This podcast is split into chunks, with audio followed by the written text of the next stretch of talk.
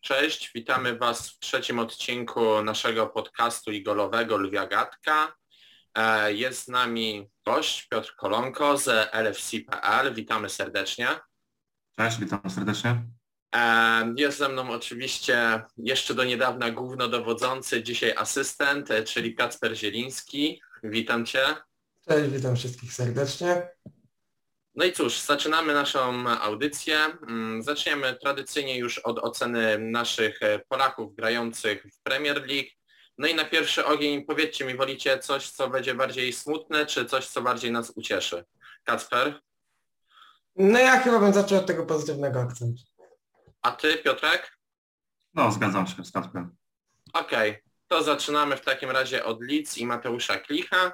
E, Mateusz Klich z bramką, no i jak wy widzieliście ten mecz, jak ocenicie, zwłaszcza skupmy się tutaj na Mateuszu oczywiście, jak widzieliście ten występ? Piotrek, może ty zaczniesz?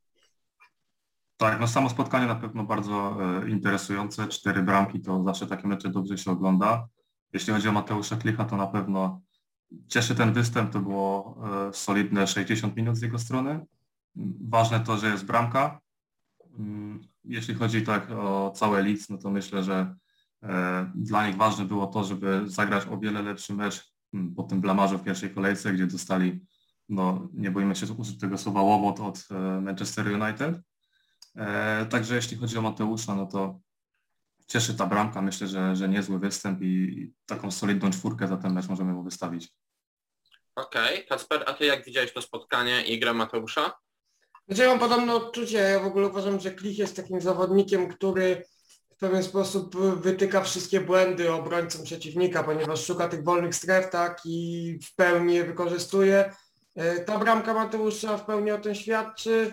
Mm, dla mnie Lidz mogło sobie nieco lepiej poradzić e, w momencie posiadania piłki, ponieważ miało go sporo, ale sam Mateusz zagrał bardzo dobre spotkanie ja bym mu dał takie 4+. Plus. Okej, okay, to ja jeszcze się wypowiem, pozwolicie. E, dla mnie Mateusz zagrał, e, jeżeli chodzi o samą estetykę spotkania, to było dla niego bardzo podobne spotkanie jak z Manchesterem, czyli fantastyczne 45 minut pierwsze, a im dalej w las, tym troszeczkę zgasł. Bramka oczywiście daje na plus, e, wynik jest na pewno korzystniejszy, tak jak powiedział tutaj nam Piotrek, ten łomot jeszcze kolejkę wcześniej, no to też odbijał nam się na ocenie. Więc ja zgadzam się z Wami i tutaj taka naprawdę solidna czwórka.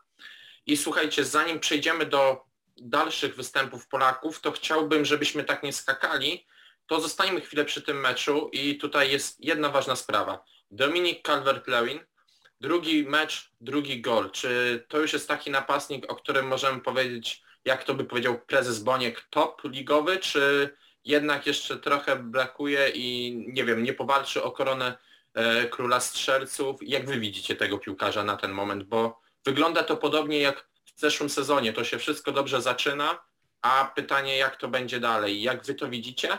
I bym tutaj chciał, żeby zaczął też również nasz gość. No tak, jeśli chodzi o Calverta no to ja uważam, że możemy zaliczyć go do tego topu napastników Premier League. Tak jak wspomniałeś, on zaczął kapitalnie poprzedni sezon, gdzie w 11 pierwszych meczach to był 11 bramek i później troszkę zgasł.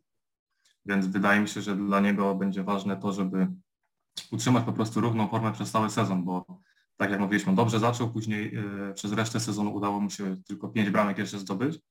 E, teraz fajnie zaczął i jestem ciekawy e, jego współpracy z tym takim tercetem nowym, którym się kreuje w Evertonie, czyli Jarrison, Calvert-Lewin i Demarai Gray. Fajne wejście ma Gray do zespołu, już w tym spotkaniu właśnie z Leeds y, podobała mi się jego współpraca z Calvertem Lewinem i wydaje mi się, że to jest coś, y, na co mogą kibice Evertonu w tym sezonie liczyć, bo y, Gray był trochę na takim zakręcie swojej kariery, ale, ale może odbuduje się w Evertonie i właśnie pomoże Calvertowi Lewinowi mm, w tym, żeby ten zachował troszeczkę tam e, bardziej e, spójną formę przez cały sezon, ale na pewno możemy go zaliczyć myślę do takich e, najlepszych zawodników nawet napastników. W Premier League w zeszłym sezonie miał fajne liczby, 16 bramek w lidze, 21 we wszystkich rozgrywkach i to, co też warto wspomnieć, to jest to, że on robi taki y, systematyczny progres, to znaczy e, on w sezonie 18-19 miał bodajże 6 bramek w Premier League, e, rok później to było już 13, w ostatnim sezonie to było 16, więc y, spokojnie jestem w stanie sobie wyobrazić sytuację, w której on w tym sezonie na przykład ładuje 20 bramek w Premier League i i walczy o koronę króla strzelców. Natomiast do tego będzie potrzebna na pewno forma dobra całego Evertonu, bo e, jego problem w porównaniu na przykład nie wiem, z Harrym Kane'em, Salahem, Lukaku i innymi piłkarzami jest to, że gra w troszeczkę jednak słabszym zespole i e, ważna będzie skuteczność, żeby wykorzystywać wszystkie sytuacje, bo on może ich po prostu nie mieć tyle, co, co jego konkurenci. Okej, okay. bardzo mądre tutaj spostrzeżenie właśnie, że gra w tym troszeczkę słabszym zespole. E, dla mnie to jest mniej więcej taka sama sytuacja jak z Michałem Antonio, który gra też w troszeczkę słabszej drużynie. I dlatego, Kacper, ja troszeczkę przemodeluję do Ciebie to pytanie i powiem tak, czy Calvert-Lewin dla Ciebie to jest piłkarz, który już też wyrasta ponad Everton, czy jednak jeszcze powinien zostać, trzymać się tego, bo tam będzie mógł się dalej rozwinąć? Hmm, znaczy, jeżeli ja bym miał określić Calvert-Lewina, to jest to piłkarz, który już poniekąd wyrasta ponad Everton, ale to też nie jest zauważalne do końca, ponieważ on nie ma aż tak widowiskowego stylu gry, tak? Jak chociażby Richarlison, którego łatwo, którego łatwo zauważyć, to, są też dwa inne typy piłkarza. Jeżeli mam powiedzieć o Calvercie Luinie, może nie o tyle wyrasta ponad poziom zespołu, co ja osobiście uważam, że jego potencjał, jeżeli chodzi o warunki fizyczne, jest trochę marnowany. Nie jest to tam, nie jest on tak samo używany jak chociażby e, Thomas Tuchel znalazł sposób na Lukaku w Chelsea, tak uważam, że Calvert-Lewin mógłby być podobnie eksploatowany, a właśnie ten potencjał jego fizyczny nie jest, tak? Dlatego też trochę jest mało zauważalny podczas meczów, e, co możemy zauważyć w sytuacjach, kiedy e, Everton bazuje głównie na swoich kontratakach, tak? Calvert-Lewin jednak nie jest aż tak e, powiedzmy wiodącą postacią w tym tercecie ofensywnym. Ja mimo wszystko uważam, że Calvert Lewin jest już jednym z lepszych napastników ligowych, ale do takiego ścisłego topu bym go nie zaliczał. Dla mnie to jest zawodnik trochę, może klasę lekko wyżej niż Danny Inks obecnie. Tak bym go ocenił i, i osobiście to jest bardzo dobry zawodnik, ale jeszcze spokojnie, jeszcze spokojnie, jeszcze może być lepszy, tak? Jeszcze 2-3 sezony i wydaje mi się, że wtedy będzie w tym ścisłym topie, tak?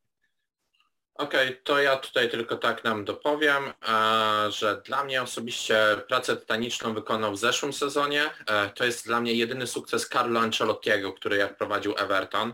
To on go zbudował, to on go ukształtował, e, uwierzył w niego i to widać do dzisiaj, ale twierdzę, że paradoksalnie dla niego odejście Carlo jest dobrą decyzją, ba mało tego, nawet przyjście samo Beniteza, ponieważ e, no, jego futbol jest tak pragmatyczny, że możecie się obrazić, nie zgodzić, ale ja go bym porównał z Mourinho.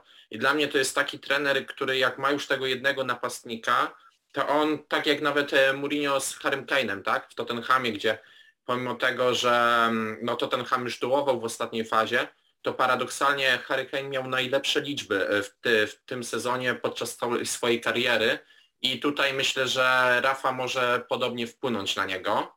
W Anglii też panowało w ogóle takie przekonanie przed euro, że właśnie po to jest Dominik Calvert-Lewin, żeby odciążyć Harego Kane'a, że to ma być taki jego zmiennik, ten wybór numer dwa, który wejdzie tam właśnie na koniec, e, bo ma posturę ala Lukaku, nazwijmy to, trochę przepchnie się z obrońcami, powalczy, zawsze mm, tą energię temu Kane'owi pozwoli zaoszczędzić.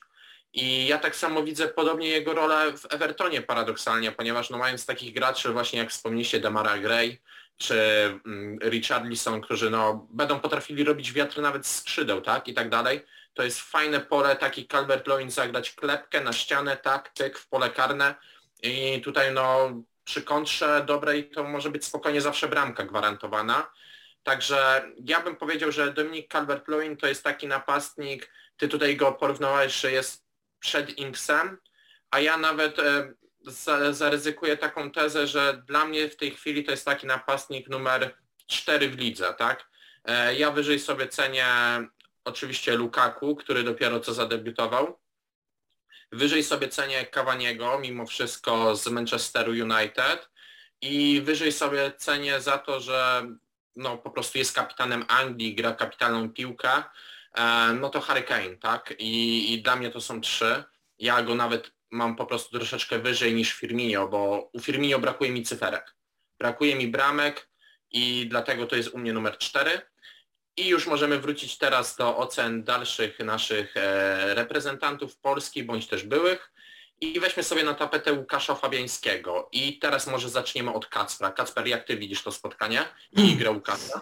Znaczy, no Łukasz wiele pracy nie miał, powiedzmy sobie szczerze, że West Ham był drużyną przeważającą w tym spotkaniu, ale mimo to przy stracie tej jednej bramki e, zachował się no dość niepewnie.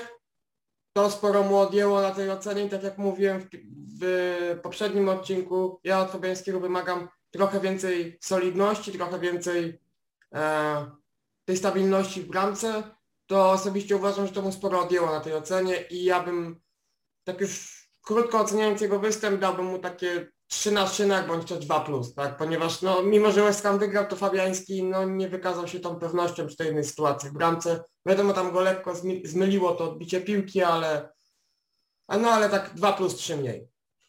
Okej, a ty Piotrek, jak widziałeś tą grę Łukasza w tym meczu? No ja myślę, że mogę zgodzić się z Kacprem, to znaczy on nie miał praktycznie nic do roboty, bo Leicester dał tylko jeden cenny strzał. E, faktycznie gdyby on szybciej zareagował, szybciej wyszedł z bramki, to miał szansę obronić ten strzał, natomiast e, no nie udało się. Mm, no ale było to dla niego spokojne, spokojny wieczór i zgodzę się z Kacprem, że myślę, że możemy wystawić mu takie trzy, no bo trudno coś tak naprawdę powiedzieć, on nie miał zbyt wiele pracy. No to ja tutaj, żeby nie przedłużać, po prostu powiem tak krótko. Zgadzam się z wami. E, może in, minus troszeczkę to zachowanie przy tej bramce, ale tak to generalnie bezrobotny, bez większych błędów. Umówmy się, to nie był taki jeszcze top e, formy Fabiana, to chyba wszyscy wiemy, więc takie dla mnie trzy na szynach to będzie idealne za ten mecz. Ja tylko tutaj chciałbym przypomnieć naszym słuchaczom, że z Kasprem wygraliśmy to, co mówił Maciek, bo Maciek był za Leicester, twierdził, że Leicester zniszczy e, West Ham. My tutaj założyliśmy inną e, stronę medalu i wyszło na nasze, więc bardzo się cieszymy. Kacpery w końcu wyszły z nas eksperty, tak. więc teraz możemy troszeczkę się pomądrzyć. I słuchajcie, zanim przejdziemy dalej do Polaków, to mamy tutaj takie pytanie od jednego z naszych słuchaczy a mianowicie czy wy widzicie, że Michał Antonio jest w stanie powalczyć o króla strzelców, tak? Czyli podobnie jak Dominik Calvert-Lewin. Mm, I chciałbym, żeby na to pytanie pierwszy odpowiedział Piotrek. No myślę, że to jest daleko idący wniosek. E, no nie, nie spodziewam się, żeby e, Antonio walczył o króla strzelców. Natomiast e, no fajnie zaczął sezon. Myślę, że to jest spokojnie piłkarz, który może mieć te 10, ponad 10 goli w sezonie i od jego bramek też w West będzie wiele zależało, ale to jest też piłkarz, którego nie omijają kontuzje. Eee, dlatego no nie, nie, no nie widzę go jako króla strzelców, czy jako jednego z tych liderów klasyfikacji strzelców, natomiast na pewno dla West Hamu to jest ważny zawodnik i zawodnik, który ma odpowiednią jakość, żeby zapewnić West Hamowi e, te potrzebne bramki do walki w lidze. Okej, okay, a takie jeszcze czysto teoretyczne pytanie, Piotrek. E, jesteś menedżerem Liverpoolu, bo wiemy komu kibicujesz. Jakbyś miał do wyboru, to kupiłby się Michała Antonio, czy raczej Dominika Calverta-Lewina? Calverta-Lewina, zdecydowanie. No, pomijam fakt, że gra w Evertonie oczywiście, więc taki transfer raczej byłby y, w rzeczywistości niemożliwy, natomiast patrząc pod kątem czysto piłkarskim, to zdecydowanie, zdecydowanie Calverta-Lewina. Okej. Okay. Kacper, a ty wyobrażasz sobie Michała Antonio w koronie króla strzelców, czy raczej to jest coś, na co długo jeszcze będziemy musieli poczekać i trochę wody w tamizie upłynie? Mm, znaczy, no ja też bym nie upatrywał w nim kandydata do króla strzelców. Może się mylę, może będzie inaczej na koniec sezonu, ale wydaje mi się, że e, Antonio to też jest taki piłkarz, który mimo, że na samym początku teraz tego sezonu widzimy te liczby w jego wykonaniu, tak z czasem może być tak po prostu, że West będzie wygrywał mecze, a on niekoniecznie będzie te liczby inkasował, tak? Czyli będą mecze bez bramki, będą mecze bez asysty, ale będą to dobre mecze, tak? Ponieważ to nie jest też typowy napastnik, jak, jak na przykład Calvert-Lewin, tylko to jest właśnie bardziej napastnik E, biegający, tak, zajmujący większy e, obszar pola. Mi się osobiście wydaje, że skończy się może na 10-15 golach, tak już te 15 to było tak e, bardzo solidnie w jego wykonaniu i bardzo dobrze, ale, ale wyżej bym nie mierzył, jeżeli chodzi o to. Okej, okay, to ja tylko tak powiem pół żartem, pół serio. No, myślę, że w Premier League to byłby duży szok, gdyby prawy obrońca został królem strzelców, bo przecież na tej pozycji Michał zaczynał. Ja mówię tak, że jego forma tak naprawdę i jego liczba zdobywanych bramek będzie tak długo trwała, jak West Ham będzie wyrzekał się wszystkich kontuzji i ich unikał jak ognia, bo tam już jak rozmawialiśmy tydzień wcześniej, ławka jest po prostu tak krótka i kołdra jest tak cienka, że tam wystarczy tak naprawdę, że jeden piłkarz się wysypie po kroju Benramy i już może być wielki, wielki klops. Więc e, jeżeli o to chodzi, to ja mówię tak, Michał Antonio to jest piłkarz, który gwarantuje na ten moment w moim przekonaniu 15 bramek w sezonie i w lidze i ani jednej więcej, ani jednej mniej, a wątpię, żeby tyle wystarczyło na tytuł króla strzelców. I myślę, że teraz możemy przejść do ostatniego Polaka, który zagrał w tej kolejce, jeżeli nie, to mnie poprawcie, e, czyli Jan Bednarek, który wchodzi w drugiej połowie.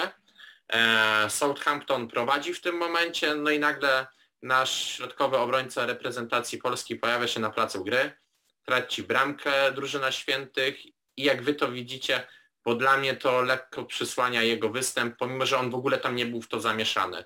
I myślę, że zaczniemy też tutaj od Piotrka.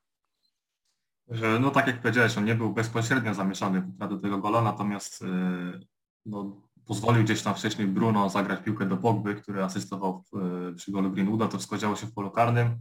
Tam mm, duża niepewność ze strony obrony świętych wyszła. E, no, sam występ Bednarka no, raczej poprawny. No, przy bramce, tak jak powiedziałeś, nie, nie zawinił bezpośrednio, natomiast ja mam ogólne takie zdanie na temat Bednarka mocno krytyczne w ostatnim czasie, w ostatnich miesiącach. Nie wiem, czy się ze mną zgodzicie, ale odnoszę takie wrażenie, że on zatrzymał się trochę w rozwoju, przestał robić postępy i tak do niedawna jeszcze, zwłaszcza w Polsce mówiło się, że to jest y, piłkarz, po którego niedługo zgłoszą się kluby top 6, a ja zaczynam odnosić takie wrażenie, że Southampton może być takim sufitem dla niego. Choć oczywiście to jest cały czas młody piłkarz i, i niewykluczone, że on jeszcze że on jeszcze pójdzie do przodu i zrobi progres i, i faktycznie gdzieś e, znajdzie sobie miejsce w jakimś lepszym klubie, ale no, przed nim na pewno dużo ciężkiej pracy, bo według mnie stanął po prostu w miejscu i jest to taki niepokojący sygnał. Też zaczął sezon nie w pierwszym składzie, pomimo tego, że Southampton sprzedało Westergarda, to e, wydawałoby się, że Bednarek naturalnie będzie grał dalej w pierwszym składzie, a tymczasem e, w obu tych meczach w pierwszym składzie grali Salisu i, i Stevens, więc na pewno przed nim dużo ciężkiej pracy i i tak jak mówię, e, powinien na pewno popracować nad kilkoma aspektami, żeby, żeby wrócić na te odpowiednie tory. A za sam występ, jeśli chodzi o ocenę, no to myślę, że możemy 3, 3,5 taką ocenę gdzieś wystawić, no bo tam nie było żadnych fajerwerków. E, też e, nie popełnił jakichś większych błędów, więc taka myślę ocena wejściowa 3,5 dla niego byłaby czymś e, uczciwym. Okej, okay. Kacper, a tutaj fajny, fa, fajną tezę postawił Piotrek, bo ja, ja, ja gdzieś tutaj też się z tym zgadzam i dla mnie też po prostu Janek e, stanął w miejscu, a jak wiemy dobrze i to jest taka prawda szkolna, tak? Je, jeżeli stoisz w miejscu, to się nie rozwijasz, tylko uwsteczniasz i ja też pomału zaczynam widzieć takie elementy w grze Janka, że on, on nie robi postępu, a wręcz przeciwnie, to nawet z czego słynął, no to idzie w dół. I teraz moje pytanie, Kacper, do Ciebie, oprócz oceny, to czy paradoksalnie może być tak, taka sytuacja, że mm, zaraz Southampton, nie wiem, pójdzie do Championship, spadnie z tym klubem, a może wyląduje i maksymalnie wyląduje na poziomie takiego Barnley, tak? E, jak, jak ty to widzisz? Tak jak powiedziałeś, e, nie uważam, żeby Southampton spadło do Championship, ale też nie uważam, że ta drużyna robi jakikolwiek progres. Tak jak mówiliście o Janku, to w pełni się zgadzam, że on stanął w miejscu i się w pewnym momencie cofa. Tak robi to całe Southampton moim zdaniem. Dla mnie to jest obrońca, jeżeli mówimy o największych klubach, które miały po niego sięgnąć, to jest tak 4, 5, 6, nawet 7 obrońców środkowych, po które te kluby sięgnęłyby szybciej niż po Jankę, jeżeli chodzi o samych e, kandydatów z Premier League. E, też nawet widzimy to na przykładzie teraz transferu Westergaarda do Leicester, tak, że jednak nie rozważano Bednarka, tylko jednak wzięto w pierwszej kolejności e, jego byłego klubowego kolegę. E, jeżeli chodzi o sam występ z Manchester United, Jan Bednarek po prostu ani nie zawinił, ani niczym się nie przyczynił do tego remisu, więc dla mnie ja bym został przy ocenie wyjściowej, czyli 3, ponieważ tak naprawdę w tym spotkaniu no nie przyczynił się ani negatywnie, ani pozytywnie do wyniku. Okej, okay, to ja jeszcze tak e, pół żartem, pół serio, będę się trzymał tego. No to jeżeli teraz Janek mógł marzyć o transferze do jakiegoś klubu z Big Six, to myślę, że poziom Arsenalu to jest maksimum, na co może sobie chłopak pozwolić. E, oceniłbym ten występ tak jak wy, tylko że może jeszcze troszeczkę bardziej krytycznie na 3 na szynach, a pomiędzy 2 plus, bo jakbym był trenerem, to mi by taki obrazek utkwił w pamięci. Wpuszczam obrońcę, prowadzę, on wchodzi i ja tracę to prowadzenie i to jest takie dla mnie dla, na dużym minusie, tak? E, Ja jakbym miał na to patrzeć z boku. Dlatego takie No i 3 na biorąc- 2 plus. Biorąc jeszcze pod uwagę, że, że też przeszli na trójkę z tyłu e, po wejściu Bednarka, więc też ta obrona powinna e, no, z definicji lepiej wyglądać, że jednak stracili bramkę i jeżeli zobaczymy sobie powtórkę tej sytuacji, no to tak naprawdę tam się nikt z obrony Southampton dobrze nie zachował i tej bramki spokojnie można było, było, można było uniknąć, ale, ale no, wszyscy tam za, zawinili, nikt, nikt nie pomógł. Dokładnie, zgadzasz się Piotrek. E, masz tutaj rację i ja już tak nawiązałem tutaj do Arsenalu, dlatego że mm, no, niestety po raz kolejny musimy porozmawiać o kanonierach w tym podcaście. No to chwilkę, I- Damian, tylko Ci przerwę jedną rzecz. E, Dobra. Tak, a propos napomknę, że jeszcze Jakub Moder rozegrał spotkanie, Tak, ale tak, tak. To było 13 minut, więc chyba bez sensu oceniać. Oceniamy. Dokładnie, oceniać jego występ, bo tak tylko warto napomknąć. Warto wspomnieć, tak. że, warto wspomnieć, że wczoraj bramka, nie? W Pucharze Dokładnie. To myślę, warto wspomnieć. To jest, to jest bardzo ważne. E, cieszy nas, bo to była pierwsza bramka jego w ofi- oficjalnych występach, więc to na pewno mu pomoże, tym bardziej, że na ten moment jest e, zmiennikiem, tak? Nie gra w podstawowym składzie, więc taka brameczka zawsze dobrze robi w oczach trenera. I teraz już tak jak mówiłem, przenieśmy się do tego Arsenalu, którym niestety po raz kolejny no, nic dobrego tak naprawdę nie możemy powiedzieć, tak? I moje pytanie takie, zanim w ogóle porozmawiamy o tym, jak wyglądało to spotkanie z Chelsea, to najbardziej nurtujące pytanie każdego kibica. Jak wiemy, Arteta uczył się trenerki u Guardioli, no i teraz zagra z tym Guardiolą, zero na koncie. I czy Guardiola okaże się teraz katem, zniszczy swoje dziecko? Jak myślicie? I tutaj proponuję, żebyśmy może zaczęli, najpierw oddamy głos Kacprowi. Po tych dwóch pierwszych spotkaniach widzimy, że Arsenal sobie nie radzi i z piłką przy nodze i bez tej piłki nie potrafi grać ani z kontrataku, ani w ataku pozycyjnym. E, nie potrafi wykreować żadnej korzystnej, no może tam jedną korzystną sytuację z Chelsea. E, po spotkaniu z Brentford też nie widzieliśmy jakichkolwiek e, dobrych znaków przed takim starciem, jakim jest e, pojedynek z Manchesterem City. Może i City nie wyglądało tak dobrze w e, konfrontacji z Tottenhamem, ponieważ brakowało tam skuteczności, brakowało konkretności. Tak mi się wydaje, że po wyżyciu się na Norwich i tym 5-0 zdziwię się, jak się skończy poniżej trzech bramek dla Manchesteru City przy obecnym stanie rzeczy. Okej, Piotrek, a ty jak to widzisz? I od razu prosiłbym cię też o komentarz, y, kiedy Arteta wyleci z e, Arsenalu? Czy, czy ty jednak widzisz, że on dogra ten sezon do końca, czy jednak obstawiasz, że nie wiem, będzie to przed świętami Bożego Narodzenia, czy jednak może już zaraz? I proszę bardzo, oddaję ci głosik. No trudno powiedzieć, kiedy Arteta stanie zwolniony, na temat, natomiast na ten moment wydaje mi się, że może sezonu nie dokończyć faktycznie, bo ten start sezonu jest y, fatalny w wykonaniu Arsenalu i tutaj zarówno pod względem wyników, które są złe i no sama gra Arsenalu też jakby nie napawa żadnym optymizmem i za chwilę możemy mieć taką sytuację, że po trzech meczach Arsenal będzie miał 0 punktów i zero zdobytych bramek, bo y, tak jak powiedział Kasper, ja nie widzę zbyt wielkich szans dla, dla nich w starciu z Manchesterem City. E, City sezon zaczęło źle, no bo przegrana w meczu o tarczy wspólnoty, przegrana też w meczu z Tottenhamem, natomiast e, no w tym meczu z Norwich było już widać tą, tą siłę tej ekipy Guardioli i no spodziewam się, że to będzie dla nich ra- raczej gładkie zwycięstwo nad Arsenalem, zwłaszcza, że kanonierzy też nie dali żadnych argumentów, że, że coś może być lepiej. W ofensywie tam brakuje kreatywności, w defensywie wygląda to bardzo źle, zarówno w starciu z Brentford, gdzie grał już chociażby Ben White, którego teraz nie będzie, a nawet obecność White'a nie pomogła. E, W starciu z Chelsea z kolei ten duet Mari i Holding też e, wyglądał bardzo źle. Dlatego no ciężki to jest czas dla kibiców Arsenal na pewno. Jeśli chodzi o starcie City, no tak jak mówię, nie widzę dla nich większych szans, a Guardiola, znaczy przepraszam, Arteta też ma oczywiście problem, bo nie ma wyników, widać żadnego postępu też w ich grze.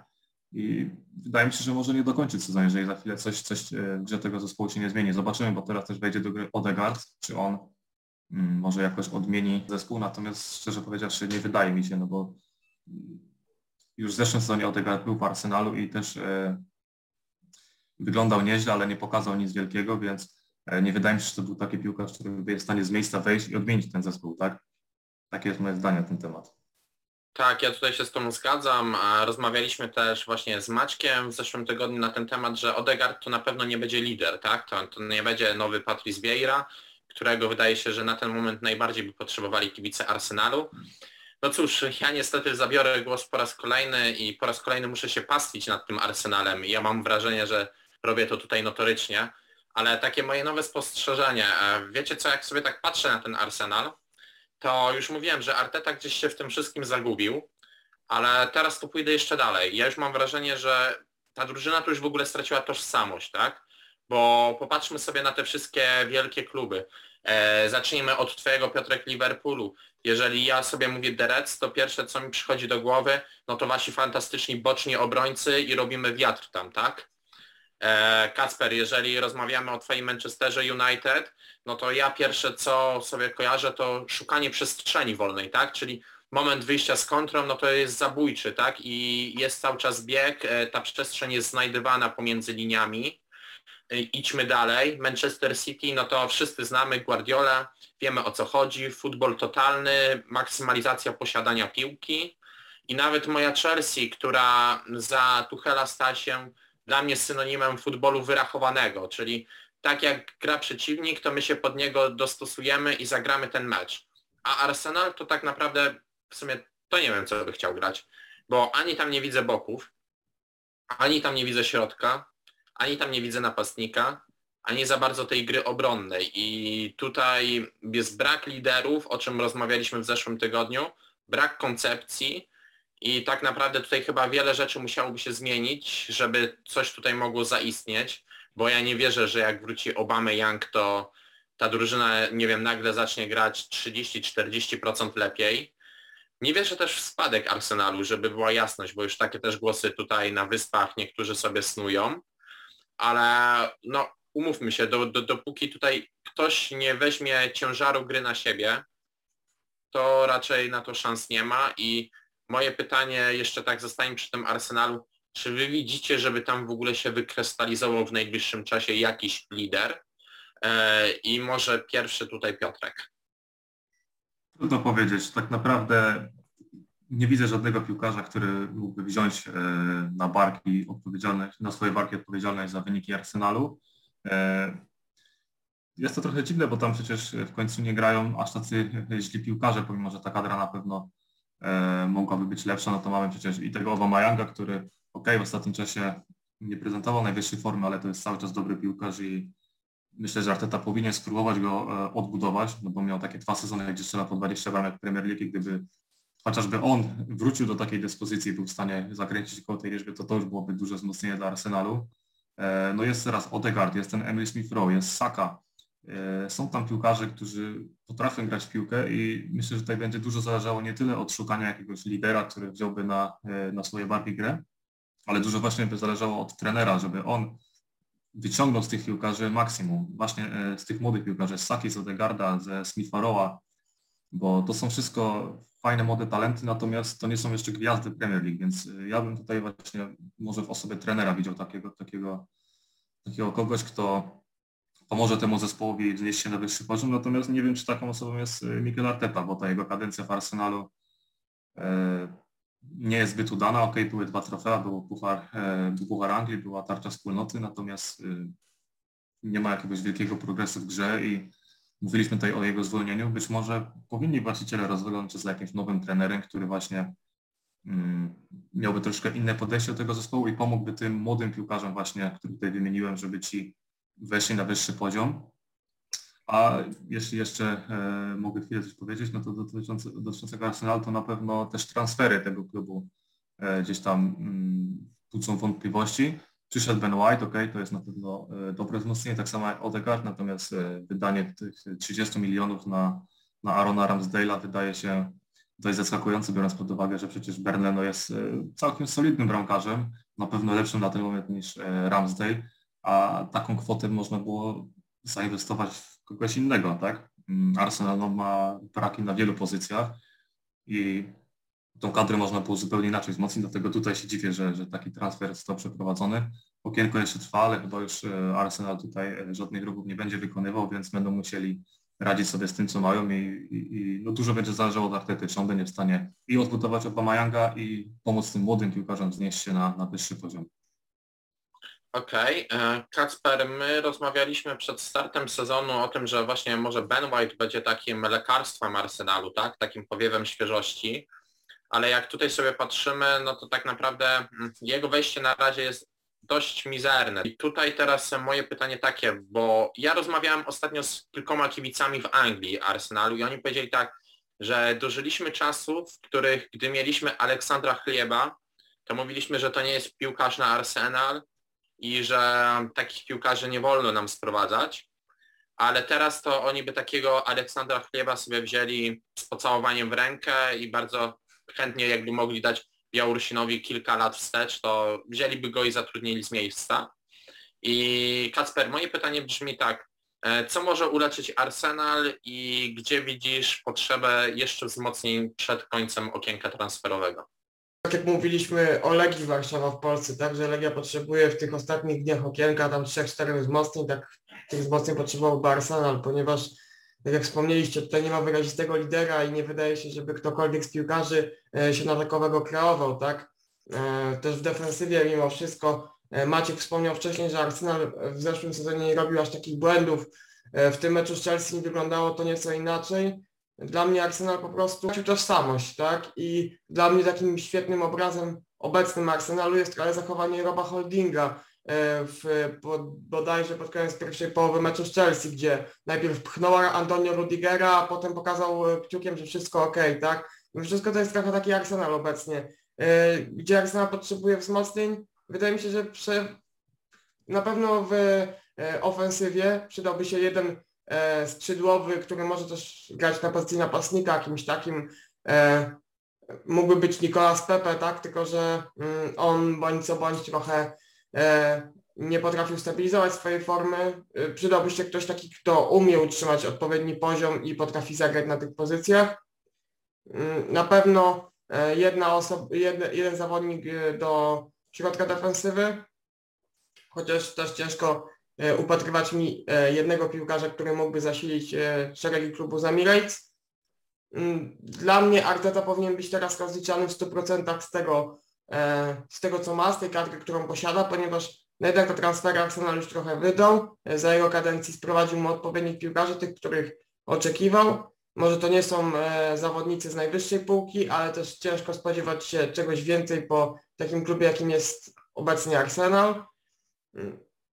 Ciężko mi e, mówić o indywidualnościach, które mogłyby zasilić e, Arsenal, ale osobiście wydaje mi się, że takim podstawowym punktem, który musiałby odhaczyć Mikel Arteta na swojej liście byłby, byłaby pozycja środkowego obrońcy i na pewno ktoś uniwersalny y, do formacji ofensywnej. Okej, okay. ja tutaj tylko jeszcze od siebie, pół żartem, pół serio. Pewien premier w Polsce kiedyś powiedział, że prawdziwego mężczyznę poznaje się po tym, nie jak zaczyna, ale jak kończy i boję się, że koniec Artety to będzie totalna porażka.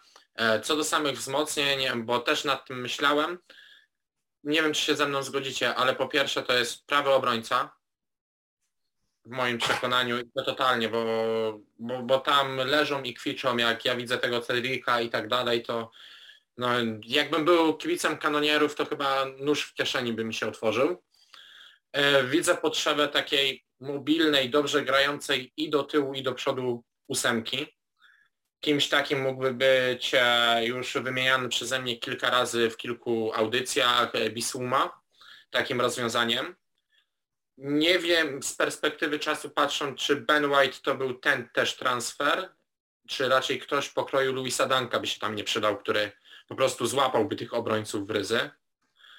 E, na pewno przydałby się jeden skrzydłowy, i tutaj takim skrzydłowym mógłby być e, chociażby Lone Bailey, tak? który po, poszedł do innego klubu z Premier League i to podejrzewam, że to by był taki piłkarz dobry na ten moment dla Arsenalu. I jakbym miał jeszcze szukać czwartego wzmocnienia, mm, no to ja uważam, że, że z Berdnem Leno to już mąki w bramce nie będzie i ten bramkarz faktycznie by się przydał, no ale umówmy się, nie najgorszy bramkarz poprzedniego sezonu, tak? E, czyli Aaron Ra Ramsdale. Bo, nie za takie pieniądze. Tak, i nie za takie pieniądze, bo takie pieniądze to można by spożytkować spokojnie lepiej z kilku bramkarzy lepszych na rynku. I tutaj dobrym przykładem jest Everton, który bądź co bądź może iść z Championship, ale Asmira Begowicza, czyli bramkarza dobrze sprawdzonego w tej lidze, wziął za grosze, tak? Przysłowiowe, bo tam był niecały milion funtów. I, I tutaj naprawdę by trzeba było się zastanowić, czy zgadzasz się ze mną, Piotrek, w tej kwestii tych transferów, czy ty widzisz jeszcze inne pozycje, gdzie, gdzie przydałoby się... Nie, no, zgadzam się jak najbardziej z tym, co powiedzieliście, tylko no to jest, e, to jest taka rozmowa o rzeczach nierealnych, no mamy 25 sierpnia i, i Arsenal pewnie już transferów teraz nie przeprowadzi, a tak jak wspomnieliście, no potrzebują wzmocnień na tak naprawdę w każdej formacji. I okej, okay, sprowadzili Bena White'a, ale ta obrona dalej jest dziurawa, bo kto ma mu partnerować? Dawid Lewis, Mari, Holding to nie są obrońcy, z którymi Arsenal może walczyć coś więcej niż właśnie tak jak teraz, miejsce w środku tabeli. E, dlatego to jest zespół, który wymaga wielu, wielu wzmocnień i przed nimi będzie tak naprawdę ciężka praca, no chyba już za rok, bo, bo nie sądzę, żeby w tym okienku transferowym, zwłaszcza po wydaniu takiej sumy jak teraz jeszcze um, pokusili się jakieś transfery. Dobra, to ja myślę, że to pastwienie nad Arsenalem zakończmy, bo pewnie jeszcze nieraz będziemy je robić w tym sezonie. E, I przejdźmy teraz, Piotrek, no chyba do tematu, w którym tutaj nam dużo, dużo rzeczy ciekawych opowiesz, czyli przejdźmy do Liverpoolu. I tak będziemy się starali to łączyć z meczem z Chelsea, ponieważ to chyba będzie takie najlepsze spotkanie, jakie nas czeka i w tym miesiącu i wydaje mi się, że jeszcze w przyszłym w lidze, bo te dwie drużyny są w formie, ale na razie sam Liverpool, umówmy się. I ja teraz chciałbym Ci zadać takie pytanie. Odszedł od Was Wijnaldum. E, ja z początku myślałem, że jego następcą będzie Diogo Jota, ale teraz im dłużej patrzę sobie na ten Liverpool w tych dwóch kolejkach, to odnoszę wrażenie, że jego następcą może być Nabi Keita. A Ty jak to widzisz? Kto załata dziurę po Holendrze? Bo w moim mniemaniu był to piłkarz bardzo ważny w talii y, Klopa, a żaden transfer się nie pojawił nowy do klubu. Więc no tutaj na pewno to jest jedna z ciekawostek, która zainteresuje naszych słuchaczy.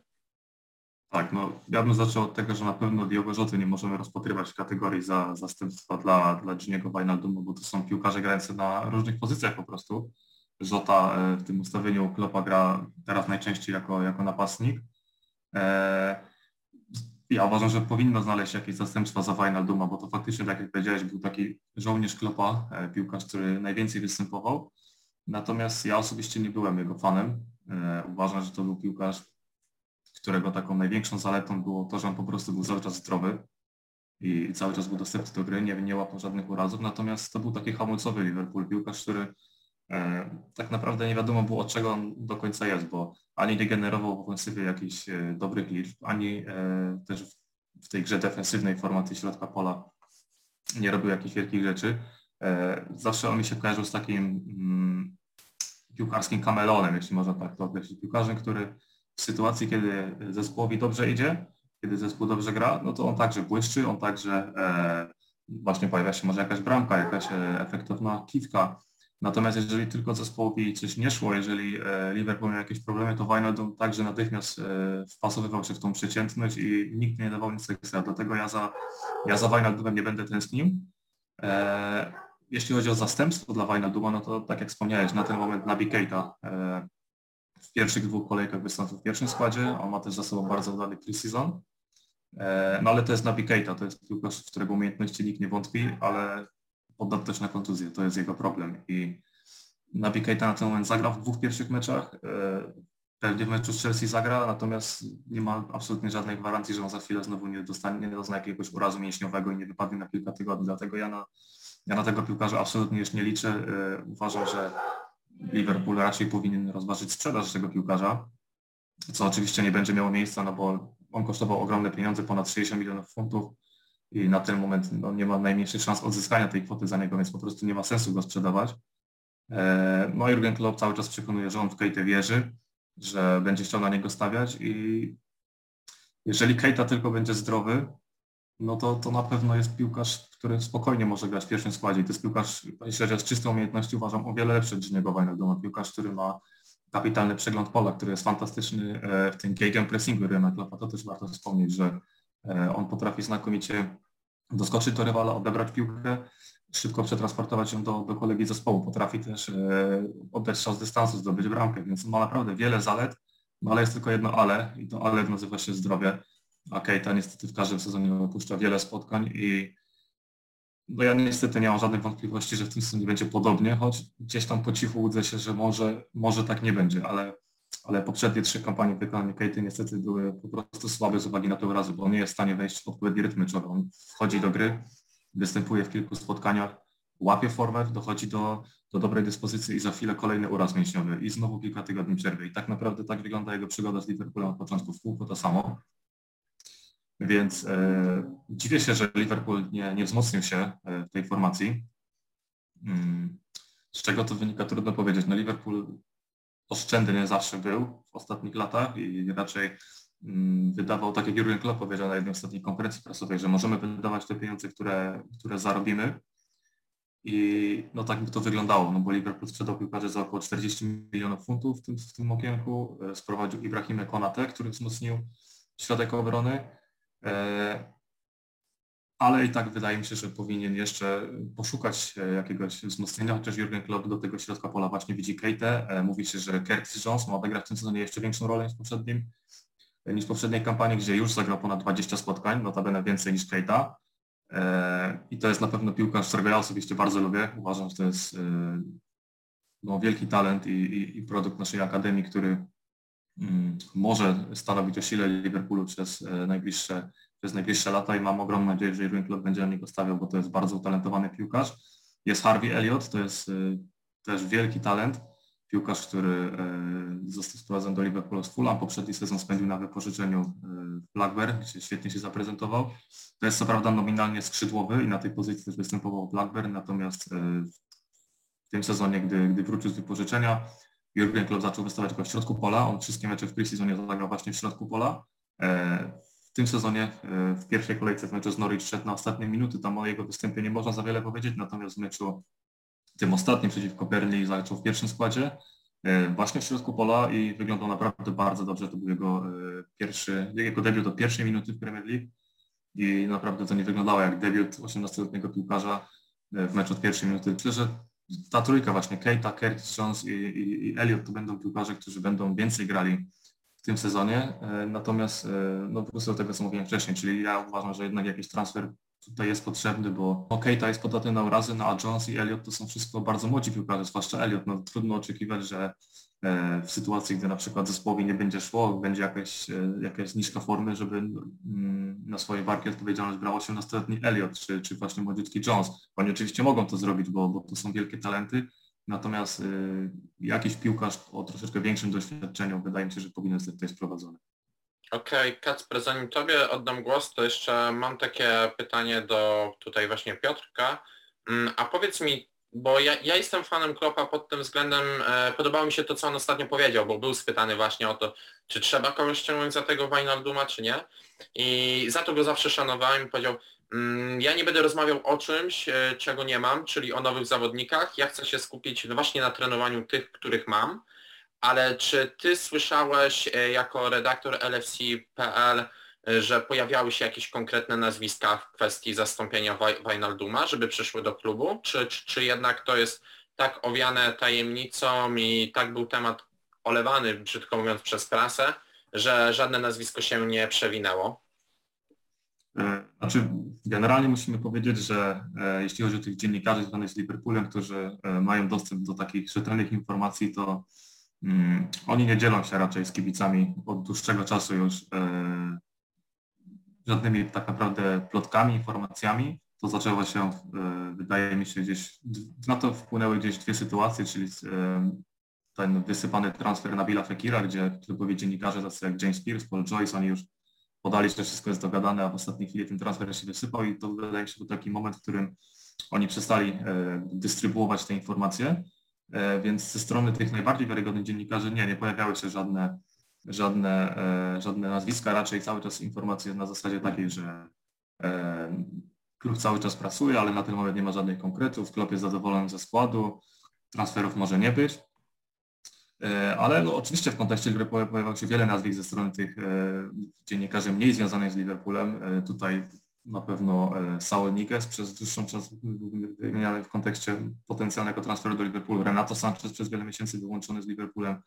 Był taki że właśnie Bisuma, którego wcześniej wspominałeś, e, Florian Neuhaus e, z Borussii Mönchengladbach. Te nazwiska głównie się przewijały, natomiast żadnych konkretów nie ma i, i wydaje mi się, że już nie będzie. Okej, okay. Kacper, to wróćmy teraz do tego Wijnalduma. Czy ty uważasz, że Nabi Keita to będzie piłkarz, który e, zastąpi, czy, czy, czy, czy jednak mimo wszystko sam na miejscu Klopa dokonałbyś jakiegoś transferu jeszcze póki okienko jest otwarte? Tak jak Piotrek powiedział, ja bym się trochę bał o zdrowie e, Nabiego Kejty, tak? Ponieważ ja osobiście też uważam, że Nabi Kejta jest o wiele lepszym piłkarzem, jeżeli chodzi o umiejętności techniczne i usposobienie ofensywne niż Jenny Wijnaldum. Ja osobiście się zdziwiłem bardzo w momencie, kiedy PSG sprowadziło Holendra E, ponieważ e, bądź co bądź też mi się wydawało, że to jest taki hamulcowy człowiek, który nie do końca potrafi zadecydować o losie spotkania, wręcz przeciwnie. Też ciężko mi określić zawodnika, który idealnie by się wpasował w tą układankę Klopa. Dałbym szansę jeszcze właśnie Nabiemu, jeżeli chodzi o to. Właśnie tak jak Piotrek mówi, jest jeszcze Curtis Jones. Myślę, jeżeli mówimy już o Harvey Elliocie, to wydaje mi się, że i tak na tym młodym bądź co bądź zawodniku e, była spora presja też, to było widać w tej, przy tej nieuznanej bramce Salaha, że trochę też za długo czekał. E, wydaje mi się, że obecny stan kadry Liverpoolu jest dobry, poczyniłbym jeden może transfer na, tą na tę pozycję, ale nie jestem w stanie wskazać e, jednego piłkarza, który potrafiłby zastąpić Duma i być lepszym nawet od niego, prezentować ten sam poziom co Keita i nie łapać aż tak wielu kontuzji. Ja jeśli chodzi w ogóle jeszcze wracając do tych transferów, to mm, no Bokienko jeszcze trwa i kto wie, może jeszcze, jeszcze coś się wydarzy w Liverpoolu, natomiast jeżeli miał być jeden piłkarz, to wydaje mi się, że formacją, którą bardziej e, Liverpool powinien wzmocnić jest jednak ta formacja ofensywna, a nie środek pola. No bo w środku pola oprócz tych piłkarzy, których mieliśmy, mamy jeszcze przecież e, Thiago, mamy Jordana Hendersona, jest Fabinho, jest James Milner. E, tych piłkarzy kilku jest i jeżeli klub będzie mądrze rotował składem, to wydaje mi się, że oni powinni zachować świeżość i, i być może uniknąć też tych urazów. Natomiast e, no ten, ta formacja ofensywna według mnie e, powinna zostać wzmocniona, no bo mamy oczywiście tę tą czwórkę tak, ofensywną Liverpoolu, czyli Salah i Mane, którzy mają no, niekwestionowane miejsce w składzie. Jest Diogo Jota i Roberto Firmino, którzy rotacyjnie są wystawiani przez Jurgena Kloppa. Na ten moment to Jota wygrywa tę rywalizację. Natomiast mi brakuje kogoś jeszcze. E, jest cały czas w klubie Divo Origi, natomiast mówmy się, to nie jest piłkarz, który, który jest jakimś realnym e, zagrożeniem dla rywali i wydaje mi się, że to jest taki, taki piłkarz, którego Liverpool chętnie by sprzedał, gdyby pojawiła się konkretna oferta. Odszedł Sherdan Shakiri z zespołu, jest jeszcze e, Takubi Minamino, natomiast no to znowu to nie jest piłkarz, który jest w stanie wejść w buty tych czterech, które wymieniłem i i, i, i ewentualnie zastąpić. Musimy pamiętać, że zimą będzie odbywał się Puchar Narodów Afryki. E, Mohamed Salah i Sadio Mane na, te, na ten turniej wyjadą i wtedy będzie ktoś musiał ich zastąpić. Nie sądzę, żeby e, taką Minamino był piłkarzem, który jest w stanie odpowiednio ich zastąpić, podobnie jak Divo Korigi, no ewentualnie jest ten Harvey Elliott, który e, no, nominalnie jest skrzydłowym, więc zobaczymy też jak, jak będzie dalej wyglądała jego gra, czy Jurgen Klopp będzie dalej stawiał na niego w środku pola ewentualnie on mógłby zagrać na skrzydle. Natomiast wydaje mi się, że tutaj powinien Liverpool się wzmocnić. Konkretnie ja osobiście uważam, że to jest taka typowa dziewiątka, bo tego Liverpoolowi brakuje. E, Roberto Firmino nie jest typową dziewiątką, to jest e, fałszywa dziewiątka, piłkarz, który e, ma zupełnie inne zadania niż taki typowy napastnik. Diogo Jota także nie jest przecież typowym napastnikiem, to jest facet, który w Wolverhampton grał na skrzydle, w Liverpoolu Jurgen Klopp gdzieś wydaje mi się trochę z konieczności zaczął wystawiać go na, na tej pozycji numer 9, ale to też nie jest typowa dziewiątka, chociaż on się tam dobrze sprawdza, bo, bo strzela naprawdę dużo bramek, ale wydaje mi się, że Liverpool potrzebuje takiego typowego napastnika, który będzie w stanie wejść na boisko, e, na przykład gdy Liverpoolowi nie będzie szło i potrafi strzelić bramkę głową, potrafi gdzieś e, powalczyć siłowo w polu karnym, e, wziąć na plecy rywala, zgrać piłkę do, do kolegów. I, i to jest taki profil zawodnika, którego teraz potrzebują, natomiast e, konkretnego nazwiska nie jestem w stanie podać, no bo tak naprawdę jest już końcówka okienka transferowego, nie ma żadnych nawet plotek związanych z transferem, więc e, będzie trudno taki transfer w tym momencie. Okej, e, ja tutaj tylko wrócę do tego Wijnalduma, tak e, ja, jak myśleliście o tym jednym piłkarzu, mi jeden piłkarz przyszedł do głowy, e, gra w Lipsku i nazywa się Marcel Sabicar. Wydaje mi się, że to byłby zawodnik, który pasowałby do futbolu Klopa. Ja tutaj się zgodzę z Tobą też Piotrek, że dla Liverpoolu Puchar Narodów Afryki to będzie bardzo ciężki czas, bo jak i nie będzie Mane i Salaha, no to tam z przodu może być krucho, tym bardziej, że Shakiri odszedł.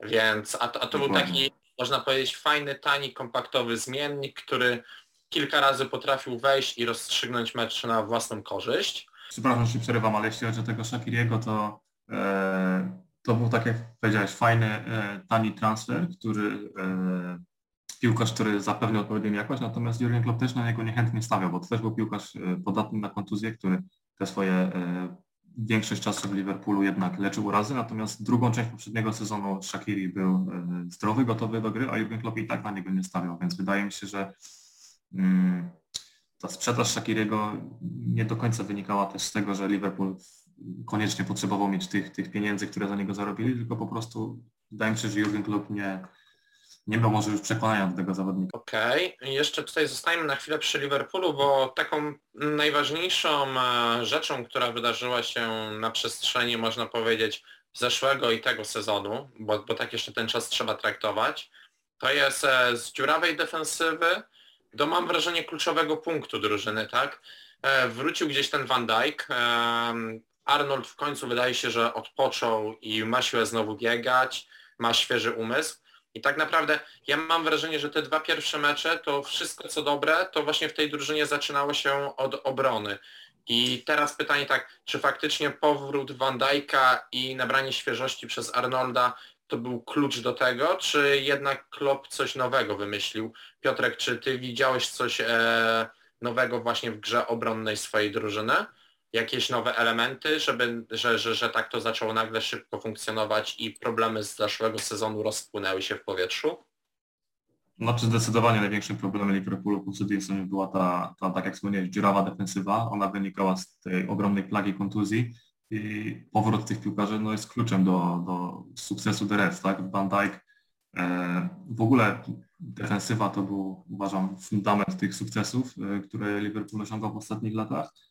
I w momencie, gdy tych piłkarzy zabrakło, to posypał się cały zespół, bo gdy nie było Van Dijk'a, gdy nie było Gomeza, którzy wypadli na cały sezon, e, tam naprawdę Jurgen Klopp musiał czarować, żeby, żeby zestawić tę defensywę i mieliśmy takie naprawdę kuriozalne pary w środku, jak na przykład e, Henderson e, grał z Philipsem, Henderson grał z Kabakiem, grał Fabinho z Matipem. No, Jurgen Klopp bodajże 19 różnych par wystawił na przestrzeni całego sezonu.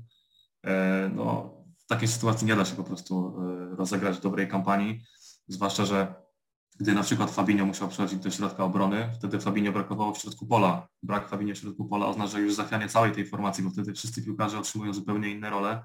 Też musiał y, wykonywać te zadania Fabinho, więc cały jakby kręgosłup zespołu został zachwiany. Dlatego ten powrót, e, no nie tylko Van Dijk'a, bo wrócił też Gomez i wrócił też Matip, który w poprzednim sezonie tak naprawdę zmagał się co chwilę z różnymi urazami. Zagrał bodajże około 10 spotkań zaledwie. E, Teraz zaczął z Van Dijkiem razem e, w pierwszym składzie i wydaje mi się, że to jest ten, ten klucz właśnie do, do sukcesu. Też Trent Alexander-Arnold, o którym wspominałeś, no to na pewno jest niesamowita wartość dodana, że ten piłkarz e, wrócił do tej dobrej formy. To, że doznał tej kontuzji, która wykluczyła go z Euro w kontekście Liverpoolu wyszło mu na dobre, bo ten piłkarz przepracował cały okres przygotowawczy z zespołem i widać po prostu, że ma znowu tą świeżość i mm, no jest gotowy do tego, żeby grać na swoim najwyższym poziomie. Wiemy, że ta taktyka Liverpoolu opiera się na grze e, bocznymi obrońcami, na grze e, Robertsonem i Aleksanderem Arnoldem. To są piłkarze, którzy e, są głównymi dostarczycielami asyst w tym zespole i na pewno od ich formy będzie wiele zależało. Aleksander Arnold jest wypoczęty, przepracował dobrze pre-season. Widać w tych dwóch pierwszych meczach, że naprawdę bardzo dobrze wygląda. Co do Van Dijk'a, wydaje mi się, że kluczowe też jest kluczowe też będzie to,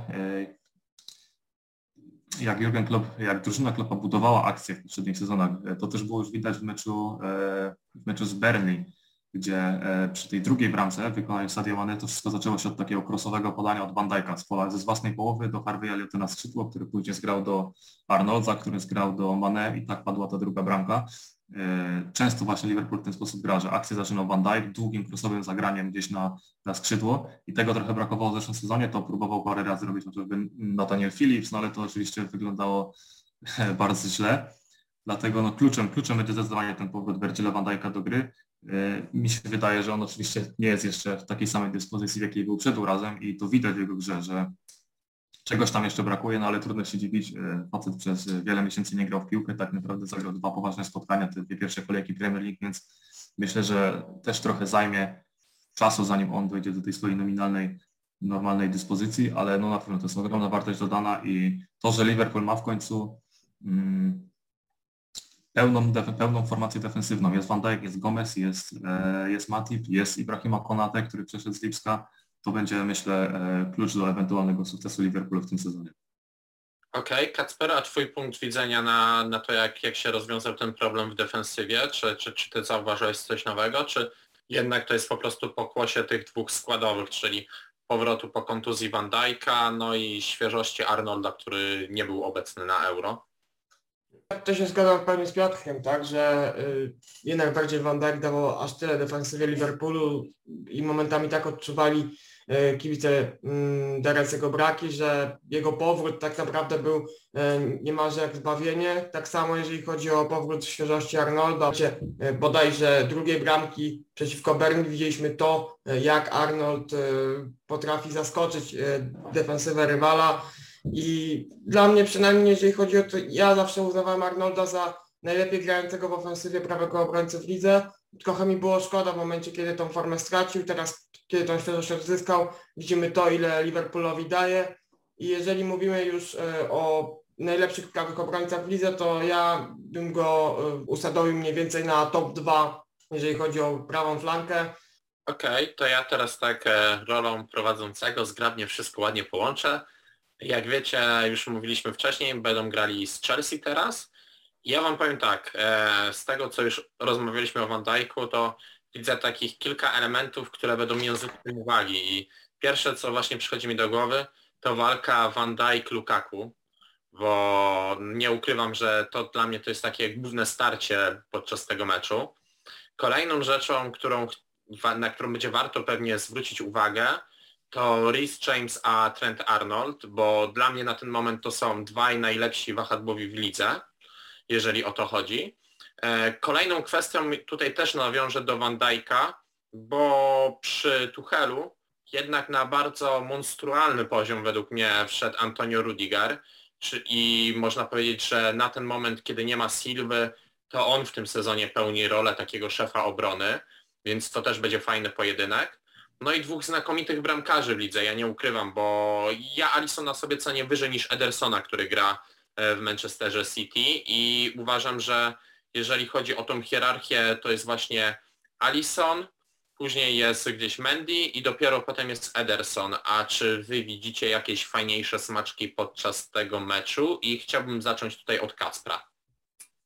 Znaczy, jeżeli mówisz już o rywalizacji między zawodnikami, to największą chyba będzie właśnie ten Virgil van Dijk kontra e, Romelu Lukaku, bo jednak są to zawodnicy świetnie usposobieni fizycznie i naprawdę może to dość ciekawie wyglądać, tak samo jak Rhys James i Trent Alexander-Arnold, ponieważ tak jak powiedziałem wcześniej, e, jeżeli e, e TAA jest w tym top 2 mm, prawowahadłowych e, ligi, tak Rhys James zajmuje to drugie miejsce, znaczy ciężko mi też selekcjonować się na konkretne pozycje, ponieważ obaj są świetni, tak?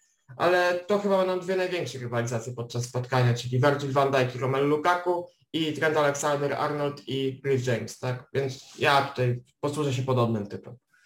A ty Piotrek widzisz tutaj jeszcze jakieś ciekawsze pary, czy, czy, czy jednak to będą takie dwie topowe i na, na nich się skupi cała uwaga? Bo ja jeszcze tylko tutaj nawiążę, dla mnie, jeżeli chodzi o tego Risa Jamesa i Aleksandra Trenta Arnolda, to ja mam wrażenie, że na nich jak patrzy człowiek, zwłaszcza na przestrzeni ostatnich dwóch lat, a na Risa w ostatnim sezonie, to są to piłkarze takich, których możemy pamiętać jak Dani Alves, czy jakby chociaż dalej grający w Barcelonie Jordi Alba, że to tak naprawdę są boczni rozgrywający swoich drużyn, tak? Zawodnicy, od których jeżeli oni występują i oni są w formie, to zależy naprawdę bardzo dużo i są to piłkarze, którzy często gęsto przesądzają o losie spotkania. I tak właśnie było chociażby z Arsenalem, bo wszyscy skupiliśmy się tutaj na Lukaku, który wszedł do drużyny, tak, strzelił tą bramkę, e, zaliczył super debiut, ale umówmy się, no Rhys James, bramka i asysta i tak naprawdę to on wszedł w sezon e, z drzwiami i futryną. A ty Piotrek, jakbyś tutaj widział właśnie te pojedynki na niektórych pozycjach w tym No ja, meczu? ja zdecydowanie nastawiam się na, ten, na tę rywalizację Lukaku z Van Dijkiem. E, Wydaje mi się, że to kto wie, czy to może nawet nie przesądzić o wyniku tego spotkania. E, Lukaku ma świetne wejście do, do Premier League, do, do Chelsea, ten powrót do, do Premier League, natomiast to nie jest oczywiście nic zaskakującego, bo to jest piłkarz, który już w tej lidze sobie wcześniej świetnie radził. E, No i będzie miał teraz godnego rywala dla siebie, no bo mówmy się, ani Mari, ani Holding meczu z Arsenalem to nie byli ludzie, którzy byli w stanie go zatrzymać, on tam bez problemów sobie z nimi radził. E, No a Van Dijk to jest oczywiście gruby kaliber. E, No na korzyść Lukaku na pewno działa to, że dla Van Dijka to są dopiero te pierwsze mecze po kontuzji. Ja tak jak mówiłem wcześniej, dostrzegam w Van Dijku na ten moment, nie chcę powiedzieć niepewność, ale że czegoś tu jeszcze brakuje, że to jeszcze nie jest ten sam piłkarz, co, co, co de facto dwa sezony temu, gdy, gdy był w pełni, w pełni formy i, i w pełni zdrowia. Dlatego e, no, mam takie lekkie obawy, szczerze mówiąc, jak to będzie wyglądało. Mm, Nie wątpię oczywiście w umiejętności Van Dijk'a, bo to jest e, fantastyczny zawodnik, natomiast wydaje mi się, że może mieć wpływ właśnie to, że, że to jest dopiero początek tej jego drogi do, do powrotu do formy, a trafia na Lukaku, który jest jakby w odpowiedniej dyspozycji, e, jest rozpędzony, ma za sobą udany debiut, więc na pewno będzie chciał podtrzymać tę dobrą formę. No ale to jest Virgil van Dijk, więc e, wydaje mi się, że on też mentalnie na ten mecz będzie się szykował i, i, i myślę, że da radę. Myślę, że to będzie bardzo ciekawy pojedynek. Natomiast jeśli chodzi o tych prawych obrońców, o których tutaj wspomnialiście, no to zdecydowanie to też są dwaj bardzo ciekawi zawodnicy, Reece James i, i Alexander Arnold. I od nich też będzie wiele zależało, zwłaszcza od Aleksandra Arnolda, który jest jednym z tych głównych kreatorów e, Liverpoolu. Mm, Reece James na pewno fajnie przez sezon, tak jak powiedziałeś, e, gol i asysta. Natomiast już tak ogólnie odnosząc się do, do Reece'a Jamesa, to, to jest piłkarz, który na pewno musi poprawić liczby, bo ja sobie sprawdziłem, w zeszłym sezonie na 32 występy w Premier League, gol i dwie asysty, e, no to są, to są dosyć przeciętne liczby, więc myślę, że w kontekście tego piłkarza, już tak ogólnie mówiąc, żeby on wszedł na ten absolutnie najwyższy top, to muszą pojawić się o wiele, o wiele lepsze liczby, czyli e, no myślę, że spokojnie ma, ma predyspozycję do tego, żeby zakręcić się około tych 7, 8, może 10 asyst w sezonie i, i, i to jest ten aspekt, na którym on powinien pracować, dlatego ja na dzień dzisiejszy wyżej cenię sobie e, zdecydowanie Aleksandra Arnolda właśnie ze względu na te e, umiejętności ofensywne i myślę, że to też może mieć ogromne znaczenie w meczu z Chelsea. Okej, e, tutaj zgodzę się z tą, że na pewno James musi jeszcze pracować nad tymi liczbami. Ja jeszcze tak tylko woli tego spotkania wrócę do tej rywalizacji Van Dijk-Lukaku. Tak jak mówiłeś, ja nie wierzę, że Van Dijk da się tak przestawiać jak e, Lukaku, który zdobywa bramkę w meczu z Arsenalem, gdzie on tak naprawdę no, jest blisko koła, tak, środka boiska, e, dostaje piłkę, praktycznie ją utrzymuje, zgrywa, wbiega w pole karne, dostaje to właśnie dośrodkowanie od Risa Jamesa i ładuje piłkę. No, tak, chce. Tak, tak łatwo nie będzie, na pewno nie zniszczy tak Van Dijk'a tam.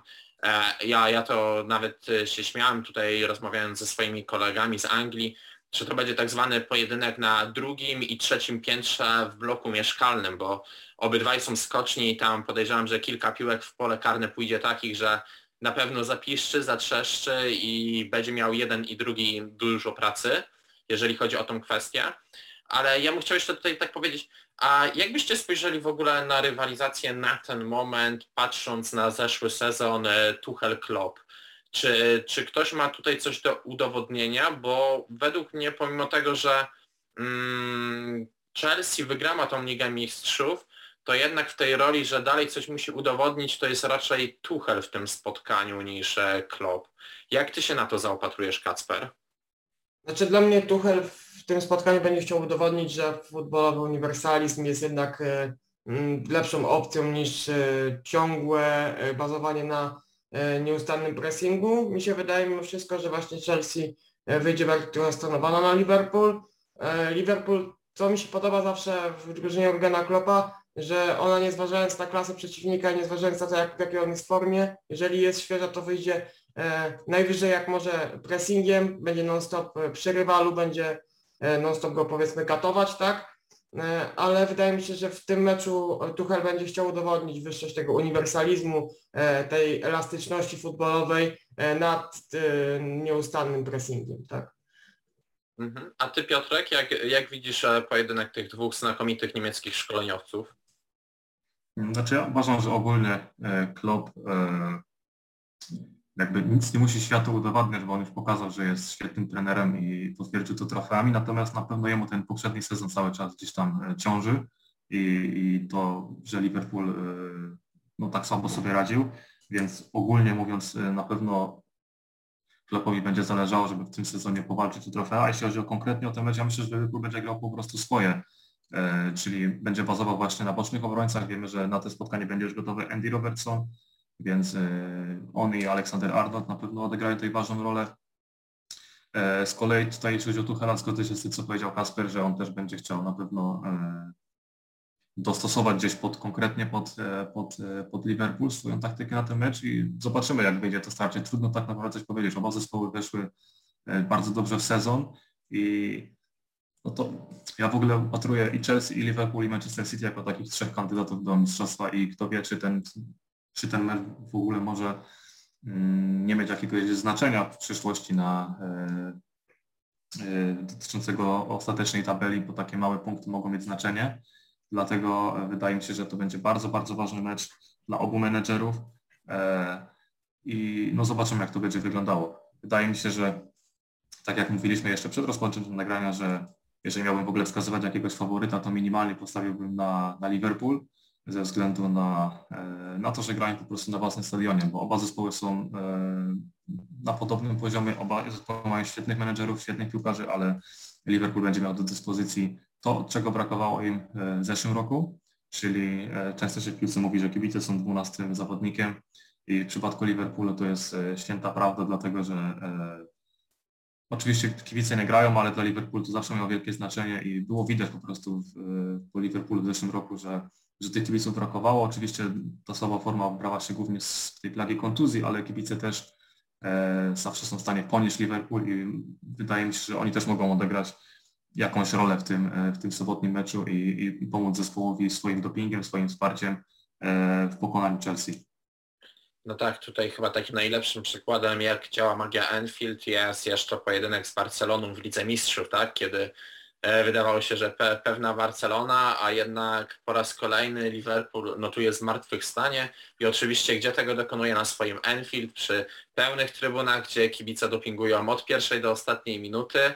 Tam można powiedzieć, że jeżeli jesteś w drużynie przeciwnej, to czujesz, że oni biegają po boisku razem e, z, z czerwonymi, czyli Reds, tak jak mówisz. I myślę, że na tym zamkniemy rozważania co do najbardziej szlagierowego pojedynku. I na zakończenie słuchajcie taki no, luźny temat, bo luźny, ale warto odnotować. Udany start Brighton. 6 y, punktów, dwa mecze, dwa zwycięstwa i co najważniejsze, dwie bramki napastnika Brighton, co w zeszłym sezonie e, można powiedzieć, no byśmy klaskali i nie dowierzali, czyli Nil Mopé wchodzi bardzo dobrze w ten sezon, Brighton go dobrze otwiera. I teraz moje pytanie brzmi tak, czy te jego dwie bramki to jest czysty przypadek, czy jednak e, Graham Potter i drużyna MEF właśnie zamknęły swój problem z zeszłego sezonu i teraz będzie tylko lepiej? I tutaj chciałbym, żeby Kasper odpowiedział pierwszy. Mi się wydaje osobiście, że Neil Mopé też trochę dojrzał jako piłkarz. Jeszcze widzimy pod tym spotkaniu. E, nie chcę mówić o tym, że będzie teraz e, w 100% skutecznym zawodnikiem, tak, bo jednak ta bramka w starciu z Watfordem była trochę dziełem sporego błędu defensywy E, Szerszeni. Mm, dla mnie też sporą e, rolę w tym odegra prawdopodobny transfer Darwina Nunieza e, do ekipy MEF, ponieważ tutaj już się narodzi większa rywalizacja. Jak dobrze wiemy, Darwin Nunez był postrzegany przez wielu jako zawodnik, który z Benfiki może wybyć nawet za większą sumę niż Jean Felix, tak? Skończył się, prawdopodobnie skończy się na 30-25 milionach euro, ale ja mimo wszystko dobrze postrzegam ten transfer, jeżeli oczywiście dojdzie do skutku. E, dla mnie osobiście Brighton dzięki przyjściu tego piłkarza i mm, dobrej formie Nila Mopé y, już chyba raczej zakończy problem ze swoją skutecznością. Y, tam, jak to powiedziałeś sam, mi się wydaje, że może być tylko lepiej i osobiście na chwilę obecną po tych pierwszych meczach postrzegam Brighton jako zespół, który może śmiało włączyć się do walki o top 10, tak? Mm, Piotrek, a twoje zdanie na ten temat? No zgodzę się z tym, co powiedział Kasper, że, że może być tylko lepiej w porównaniu z tym, jak to wyglądało w zeszłym sezonie. Brighton grał fajny futbol, ale, ale zawsze brakowało tej kropki na D, tego wykończenia. E, teraz Neil Mopę fajnie przed sezon, natomiast wydaje mi się, że za wcześnie oczywiście, żeby jeszcze mówić, bo to dopiero druga kolejka. Teraz Mopę strzelił dwa gole. Za chwilę nie zdziwiłbym mnie, gdyby na przykład przez pięć kolejek żadnej liczby z jego strony nie było, więc e, trudno na ten moment wyrokować. Wydaje mi się, że to będzie kluczowe w kontekście Brighton, żeby oni zaczęli wykorzystywać stwarzane sytuacje i spokojnie mają fajny zespół, mają fajnego trenera, spokojnie mogą zakręcić się właśnie koło tego top ten. I ta skuteczność będzie na pewno kluczowa do tego, żeby nie, nie walczyć do końca sezonu o utrzymanie, bo w zeszłym, w poprzedniej kampanii wydaje mi się, że gdyby oni byli bardziej skuteczni, gdyby zdobywali więcej bramek, to nie musieliby walczyć do ostatnich kolejek o, zapewnienie sobie pozostania w Premier League, tylko właśnie spokojnie mogliby gdzieś o to dziesiąte miejsce walczyć wydaje mi się, że wzmocnienie też formacji ofensywnej, tak jak mówił Katper, jest, e, jest temu zespołowi potrzebne, bo szczerze mówiąc nie wydaje mi się, żeby Mopé był jakimś um, kotem. kotem, jakimś bardziej chciałem powiedzieć gwarantem e, dużej ilości bramek. On w poprzednim sezonie zdobył 8 bramek, e, sezon wcześniej jeszcze 10 bramek, no to są niezłe liczby, natomiast wydaje mi się, że oni, że w Brighton najlepiej przydałby się taki napastnik, który zakręciłby się koło tych 15-16 bramek w sezonie, który byłby by odpowiednio te akcje wykończał, albo ewentualnie, żeby Brighton miał grupę piłkarzy, którzy będą e, zdobywali e, bramki, czyli żeby Brighton miał kilku piłkarzy, którzy właśnie po 6, 7, 8 bramek w sezonie strzelą. I to może być e, klucz, do, klucz do tego, żeby, żeby ten sezon dobrze wyglądał. No ja, pomimo że kibicuję Liverpoolowi, to gdzieś rzeczywiście z uwagi na obecność Jakuba Modera trzymam kciuki za ten zespół i mam nadzieję, że ten sezon będzie lepszy dla nich niż poprzednia kampania i że to nie będzie gdzieś tam nerwowa walka o to, żeby pozostać w Premier League, tylko ta fajna, ciekawa gra przełoży się na jakieś e, konkretniejsze wyniki i na to, że Brighton po prostu stanie się takim solidnym zespołem z środka tabeli, który, który nie musi się o nic martwić i po prostu gra sobie swoją piłkę. No tak, ja tutaj się z Wami też zgodzę, że jeżeli chodzi o Nila Mopé, to jest to napastnik, który gwarantuje pewną liczbę bramek, ale mm, czy jest to gwarant wejścia drużyny Brighton do top 10, to raczej bym tutaj jeszcze poczekał, tak jak tutaj mówił Piotrek, zwłaszcza.